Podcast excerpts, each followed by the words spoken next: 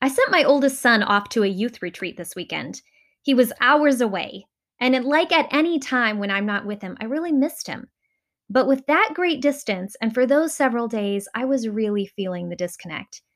I'm so glad that he had his Gabb phone along. I was able to send him a quick text each evening to ask about his day and to tell him that I was praying for him. Have you heard of these things?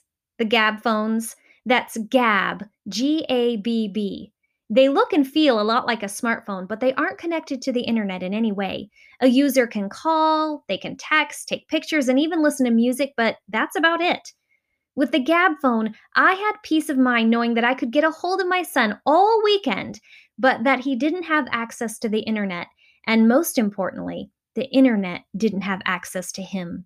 He wasn't scrolling social media or being sent shady photos from total strangers. He wasn't wasting time playing video games or being taken advantage of by cyber stalkers. If you too are interested in purchasing a regular cell phone that looks and feels like a smartphone for your kids, you can grab 30% off a Gabb phone or a Gabb watch right now. Head to gabbwireless.com and use promo code MOM to MOM at checkout. That's capital letters M O M T O M O M. So once again, go to gabbwireless.com and use promo code MOM to MOM.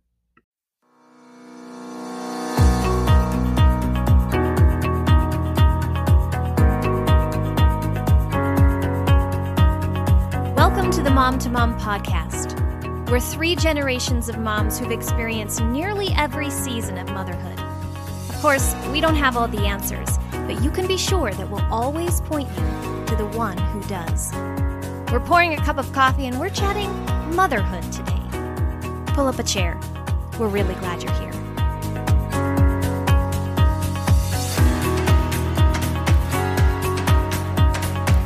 September has arrived and school has begun all around the country. Kids are back in school, and whether you homeschool or send your kids to public or private school, You've likely run into some issues in the morning or evening dealing with attitudes and habits that they may have developed over the summer months. Well, how do you get back into the rhythm of the school year without losing your cool and keeping your sanity at the same time? Well, today, September, Jamie and I will discuss this and give you some time tested solutions and strategies I think will help. Welcome, ladies. Well, I guess the most basic question that most moms will want to know is how do you get your kids to make a smooth transition into the structure of schedules and routines when they've been used to the more relaxed and fluid summer months? Well, I can tell you what not to do, and that is to wait the first day of school and expect the miracle of miracles. And even as a homeschool mama, I learned the hard way whether those habits are sleep patterns, eating habits, attitudes, or rhythms, we have to remember those things, they just take time. And so we, over the years, have adopted a slow integration of new habits for a whole month before I know we have a major change coming ahead. Earlier in the summer, wake up times progressively are changing as the month draws us closer to the new school season. So I wake them up a little earlier, uh, a couple weeks before we know school's ready to begin until the day when I know school is going to start, and then they're prepared um, with their physical habits. We do more regular bedtime a few weeks before school begins or a new season of our life changes. A lot of parents actually have their kids read a lot more in the summer, but I give my kids a few weeks of break for those who don't enjoy reading. But I get them back into some mental exercises, prepping the night before, laying out their clothing, because I think I would be naive to think that the great attitudes are going to come right along with any big change. And so for us, the mindset is a huge projection that I know I will have to work on for them and for me. And so we just work on all of those little areas at least a month in advance and establish some good routines before like, let's say we start school or vacation or something like that. Yeah, I think I would call that a soft launch. You know, just like a business has a has a an actual grand opening oftentimes a week or two before the grand opening they have a soft launch to just practice things and get the kinks out before the real deal happens i think kind of what september was alluding to just walking through those transitional parts of the day like the morning routine of either getting the kids out the door if they go to a traditional school or you know getting prepped for the homeschool day. Those are the times that you have to be setting habits. You can't assume that your kids will know or or even remember how to manage their time in the morning when 3 months have passed since they had to do that. You know don't assume that they're going to remember those routines.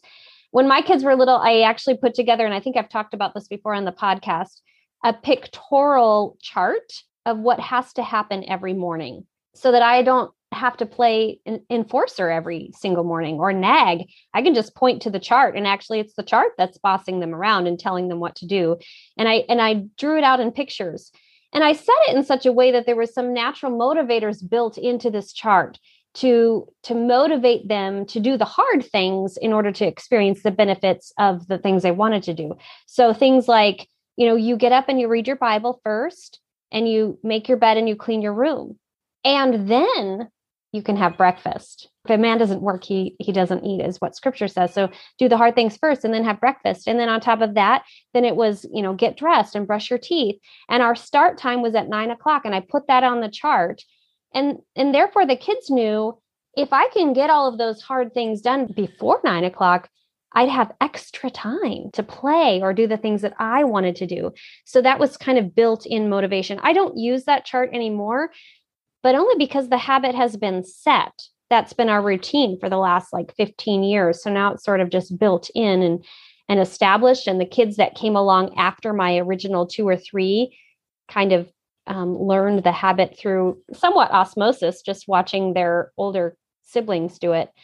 But remember, mornings aren't the only time for habit training. All of those transitional times need to be walked through and they need to be practiced again and again, kind of like a fire drill, so that on the first day of school or the first day of your new fall commitments, you're not having to, you know, scramble and put all those things in place. I think if you're homeschooling, let me just speak to that for just a second. And I realize not all of our listeners homeschool, but I, I would wager a great majority of them do if you're homeschooling, I think it's also important to think about soft launching your school day, not just your routines, but your actual school day. So that means you don't necessarily have to, you know, rip the band-aid off and just start the very first day of school at full throttle. For a lot of people, myself included, that's going to feel like a shock of cold water thrown at you when you're still asleep. It's just too much. So start with a soft launch. That could look a lot of different ways. It might mean, like for us, I do a first day for each one of my kids. And so I start with my my youngest child who will be in 4th grade this year, so I'll start and do school just with him on one day. And then the next day, I do school with my second youngest on only him. And by the end of that week, I've kind of geared up to some of those more rigid, robust high school subjects so that by the next week, I can slowly start adding everybody in and feel like I've had a long enough runway to get used to this routine and given them a long runway to get used to it. So that's one way. Some people choose to only do academic things in the mornings for the first couple weeks of school and then have a looser um, for your summer like schedule in the afternoons. Some people choose to only do one or two core subjects for a week or two and then slowly add in an additional subject each day. There's no one right way to soft launch, but I think you'd be doing yourself a great, gracious service to just allow yourself a slow and steady launch into the year. Don't feel like you have to rip the band aid. Great advice, Jamie. I love those morning things that you're doing. And September, do you have any specific routines that you follow at the beginning of the day to help take the edge off of morning chaos? And for both of you, do you have any specific routines for the end of the day that have helped you keep your sanity just to prevent life from getting out of hand? I think I want to begin with the end of the day because it's the end of the day that prepares me for the next day. So honestly, it's what I do the night before that has always been my golden ticket with a lot of kids, whether it's laying out clothes, um, having a family talk at dinner about what's going on the next day so everyone's on the same page having different bags by the door. Sometimes i load my car if we're going to like a field trip or co-op or to the library. So it's usually the things that i do the night before that help me the next morning I always like to have a breakfast plan and I post it so that the kids know if I can't get up and they're old enough that they can get their own breakfast so that they're not eating a hodgepodge with a zillion different dishes and think that they're going to have like the normal summer fare of um, whatever they want out of the refrigerator. But there's a plan. We have a, a, a you know a school year uh, budget, we have a school year grocery menu, and we're back into more of a traditional style of schedule. So it's really the things I do the night before, and I really work hard. I've worked really di- diligently with my kids to prepare ahead the night before, which makes the morning so much easier. So it's not just me doing the work. I give them some ownership of it, even down to little ones. You know, we're going to lay out our clothes. This is what we're doing. Make sure you have your bags packed and by the door. Make sure that you're ready for what's coming next and so I know a lot of families, like myself now, I'm working out of the home two days a week and I take my kids with me. I have to help them think really far ahead. I tell them, you know, we may not be home at dinner. We may not be home for soccer. We may not be home for your ballet things or your piano books. Think ahead, get those things packed ahead. On Monday nights, we do this. On Tuesday nights, we do this. And like Jamie said, we use the picture charts or word charts, but I really try to give them some ownership of it. The morning things that have really helped me with my family are having um, assigned chores and zones so that the bulk of the housework isn't left for me and all of us when we get home at night or at the end of a school day. So we're not staring at it all day long if we're home. So I have delegated, we talk about this in our podcast, and we've done it before about zones. I think episode number 37, when we talked about small and big family logistics, we covered that um, zones. And another thing that we've really loved in our family, routine that we've talked about on the episodes in the past, I think it was episode 31, was our morning time routine. And what is a morning time? And so a lot of what we talk about with rhythms and routines can be picked up in our prior episodes. But one big thing that has really helped me, in addition to those things we've already talked about, because I'm at home a couple days a week, I've implemented a quiet time into the middle of our day, which means I do nothing they do nothing. They're reading, but they're not playing. They're resting, and I'm resting. And we started with five minutes and we added 10 minutes. And the older my kids got, we worked up to an hour. Sometimes they fall asleep because we start school early, and sometimes they read, a, you know, a few chapters in a book. And I do what I need to do. So that's a good reset button. But I think a huge routine, because Kate, we were talking about things that have helped take the edge off and helped us with our sanity is for me as a mom of many kids, I've learned if I assign days to things like friend play dates or the bulk of our chores, that way I don't feel like I have to fit all those things that seem extracurricular or needed every day. So I don't have to do all the big chores you know, clean the bathrooms, deep clean. I'm going to have to do it every day, every day. I know on Saturdays we're going to do the deep clean. So in my mind, it's a check off the list on Mondays through Fridays. My kids, you know, if they ask every day, can we have a friend over? Can we have a friend over? I just say, no, our friend day is, and whatever day that is. It doesn't mean they don't hang out or talk, but we're not going to have a friend over every day. And it takes the guilt and the pressure. And for me, it helps me assign sanity to the moments when I feel like my kids want more than what we can fit into our schedule it probably removes a lot of mental clutter too september especially like i think of that when my kids want to play with friends. To me that would feel like freedom to say yes you can play with your friend on monday which is our play date day. To me that removes one whole decision off of my mind. That's brilliant. I do have a question for you september. So you said you're passing the responsibility on to your kids as far as like we might not be home this afternoon for you to grab your piano books or your soccer gear. So be prepared in advance pack all those things. Now what do you do when you get to soccer and they don't have what they need? That's happened a couple times and we just skipped it. They had to sit on the sidelines. If their siblings were playing and they didn't. That happened with ballet. But let me tell you that only happens once Mm-hmm. So that happened at ballet once. And, you know, I was upset. I was actually frustrated, but my child was very sad. And that's all it took because they realized, you know, and they were old enough. I wasn't, if they, you know, five, six, seven, I don't think that I would have been so firm on it. But, you know, when my kids get to be about 11, 10, 11, and they're not packing their things and thinking through. But I do have to say, I have learned that although that's a great expectation, I do get in the car and I say, everyone do a bag check. I say that every time we get in the car now. Everyone do a bag check and they pull out both of their ballet shoes and they hold them up in the air and they wave them at me so they can so they themselves and sometimes they're like, I thought I packed both ballet shoes. Where's the other one? Oh, it fell out coming down the stairs. You know, there's always that chance. So everyone do a bag check and I'll say, you know, Ava, do you have your soccer? Do you have your ballet? Do you have your cleats? Do you have your soccer socks? Do you have your shin guards? Yes, mom. I'm like, look again.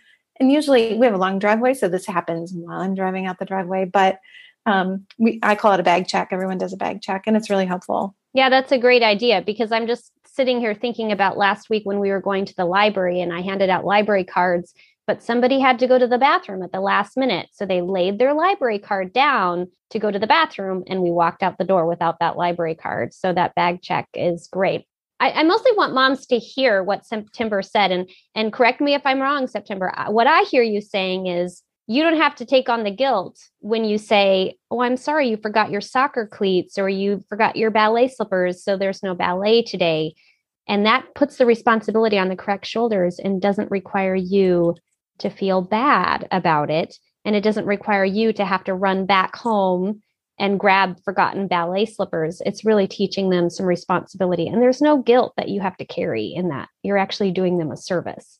And we have to we have to teach them how to do that. I mean, that's what I mean by that's my nighttime routine. When they're getting ready for bed, did you pack your ballet shoes? Did you get your bags ready or by they, they by the door? I don't mind giving verbal reminders the night before because I have time but it's in the mornings when we're rushed or something or we're leaving to go to the house in the afternoon to go somewhere i don't have the mental capacity to remember all of those things so it's in the nighttime when we're all winding down and resetting for the next day i feel like nighttime is often missed we all just kind of think we're exhausted just go to bed but for me I've just learned that time is so valuable for all of us. So, you know, I've taught my kids to have bags for different occasions. You know, if they're going to the library, get your library bag. If you're going to ballet, get your ballet bag. It's not this backpack full of hodgepodge of things that they have to dig to the bottom through all kinds of stuff, books and pencils to find the soccer cleat.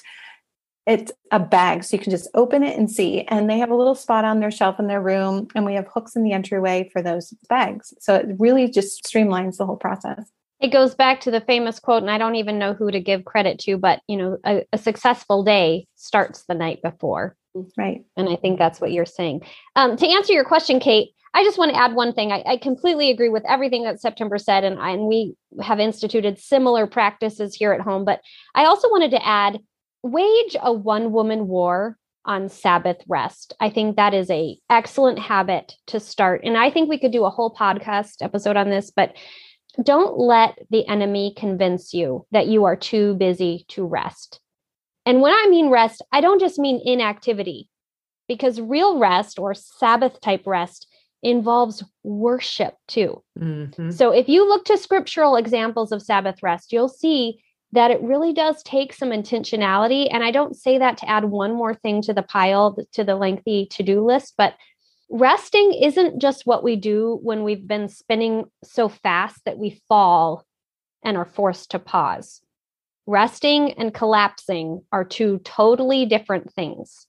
Hopefully, we can get to that um, idea of rest and Sabbath in an episode to come. But I think when we're talking about beginning of the day, end of the day. We can also lump in, you know, habits for the entire week.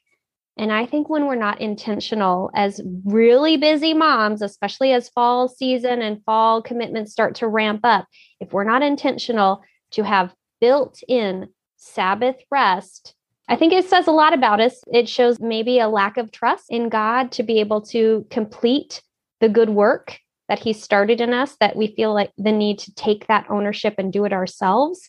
And we're we're definitely showing where our priorities lie.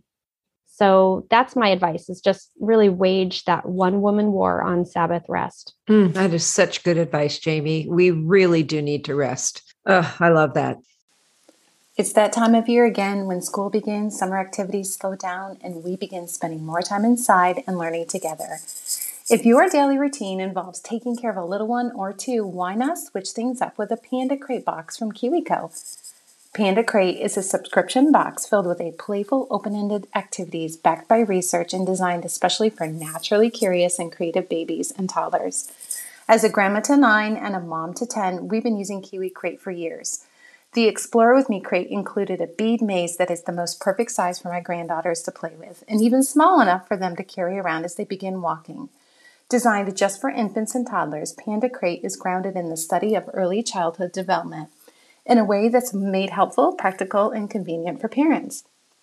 Build a foundation for early learning with Panda Crate from KiwiCo. Get 50% off your first month plus free shipping at kiwico.com slash mom to mom. That's half off your first month at kiwico.com slash mom to mom. Well, ladies, how do you get your children to take on the responsibilities and duties of school and home?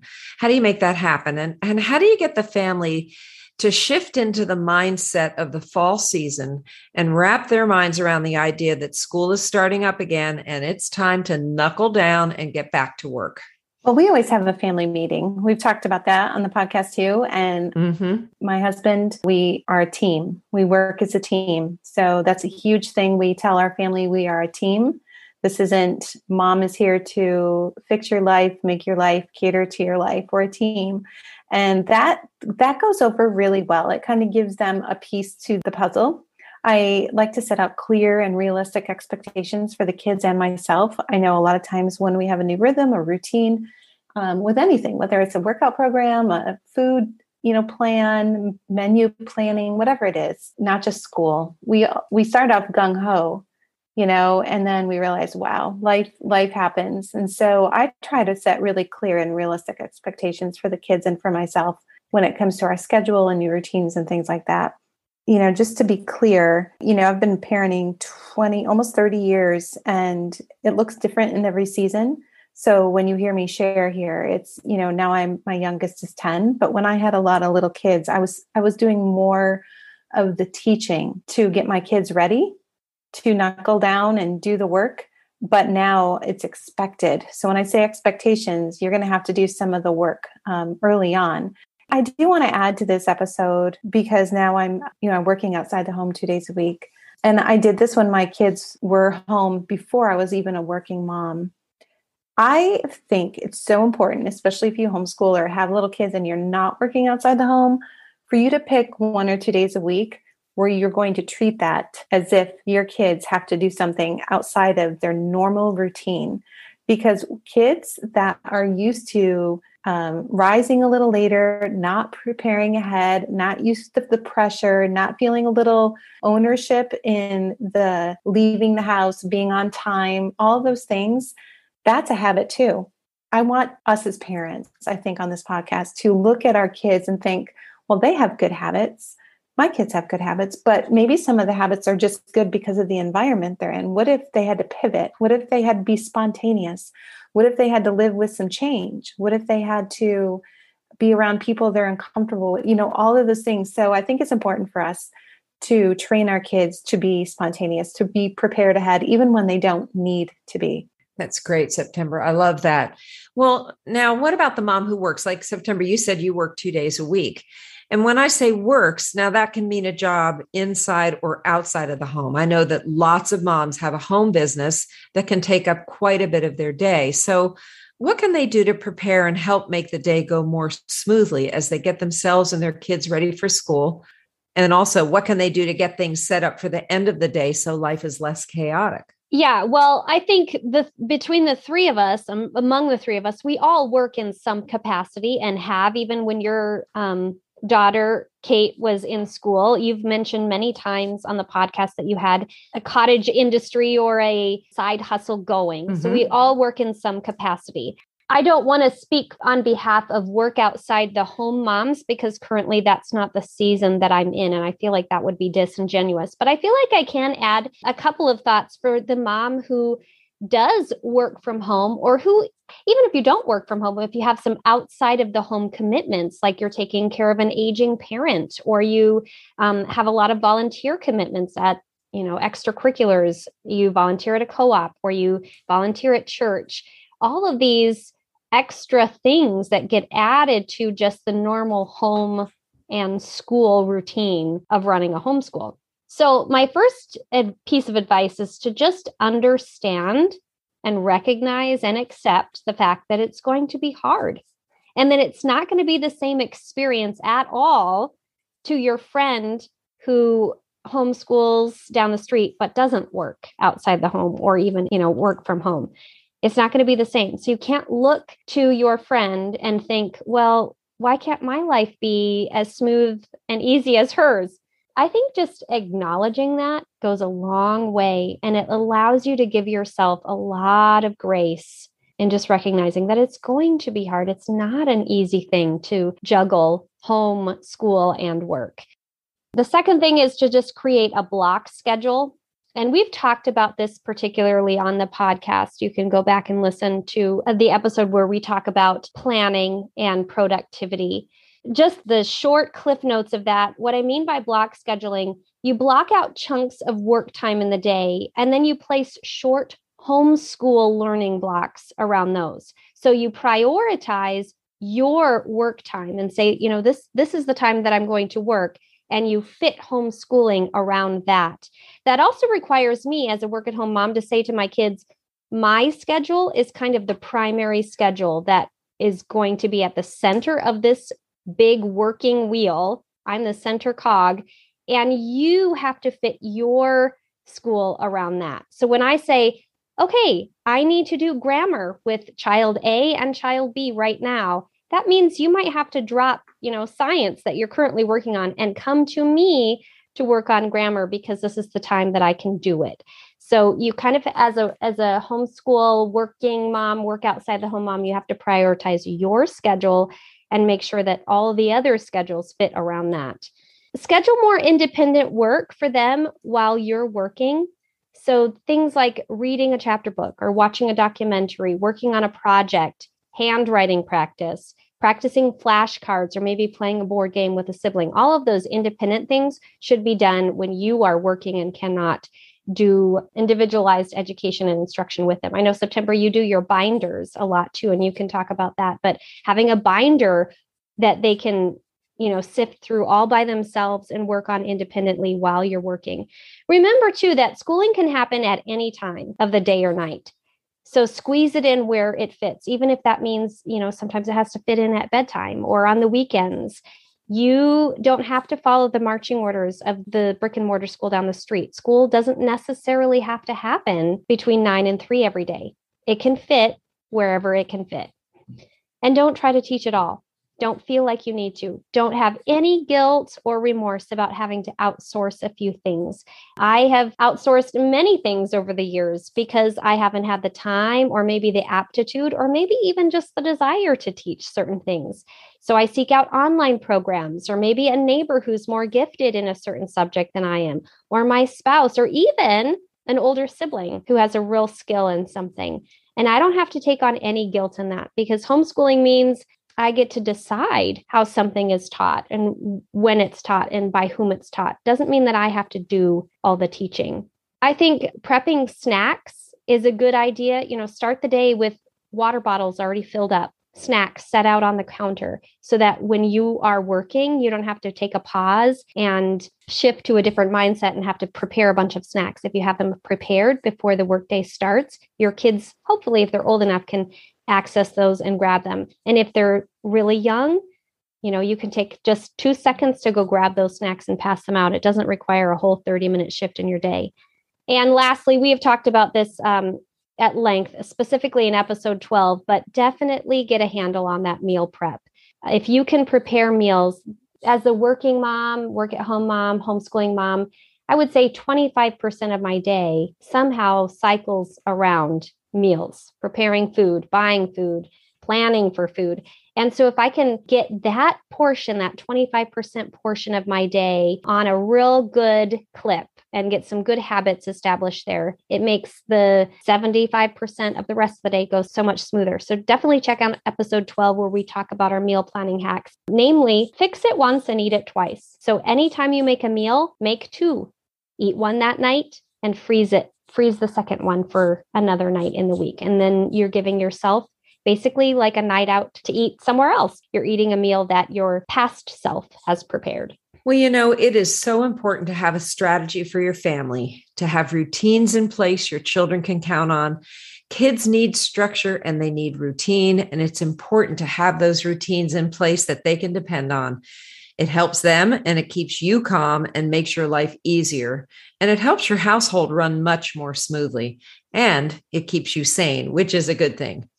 Well, thank you so much for joining us today. We are excited to be starting season four of the Mom to Mom podcast, and we're thrilled that you are listening and following. You know, feel free to leave us a rating and a review on iTunes because that's how we grow and that's how podcasts grow. And we would love it if you told your friends about us and if you shared the love. We're also on Instagram and you can follow us there and on Facebook. And we even have our own place on Amazon where we recommend some of our favorite things that we use and love. And we'll leave some links in the show notes. See you next time.